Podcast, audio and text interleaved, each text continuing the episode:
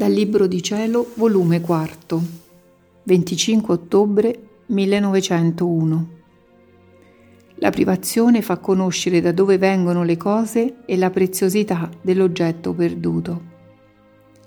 Dopo di aver passato vari giorni di timore e dubbi sul mio stato, credendolo tutto un lavorio della mia fantasia, e delle volte si fissava tanto la mia mente in questo, che giungevo a lamentarmi e a dispiacermi con nostro Signore dicendo: che pena, che disgrazia è stata la mia, essere vittima della mia fantasia.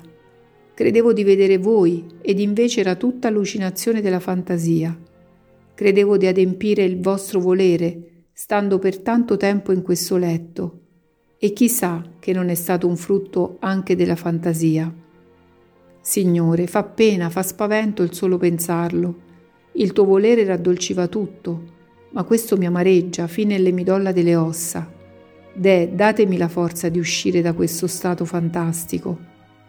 E mi fissavo tanto da non sapermi distrarre, tanto che giungevo a pensare che la fantasia mi avrebbe preparato un posto nell'inferno. Sebbene cercavo di sbrigarmi col dire: ebbene, me ne servirò della fantasia come poterlo amare nell'inferno. Ora, mentre mi trovavo in questa fissazione, il benedetto Gesù ha voluto accrescere la mia dolorosa posizione, col muoversi dentro di me, dicendo: non dare retta a questo, altrimenti io ti lascio e ti faccio vedere se sono io che vengo oppure è la tua fantasia che travede. Con tutto ciò non mi sono impensierita per allora, dicendo: ah sì, non avrà il coraggio di farlo, è tanto buono. Eppure l'ha fatto, di fatto. È inutile il dire ciò che ho passato parecchi giorni priva di Gesù, andrei troppo per le lunghe. Solo il ricordarmi mi gela il sangue nelle vene, perciò passo innanzi.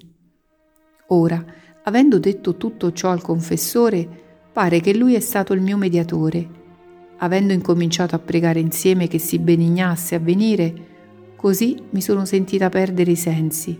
E Gesù si faceva vedere da lontano lontano, quasi in cagnesco, che non ci voleva venire. Io non ardivo, ma il confessore insisteva, unendo l'intenzione che mi avesse partecipato alla crocifissione.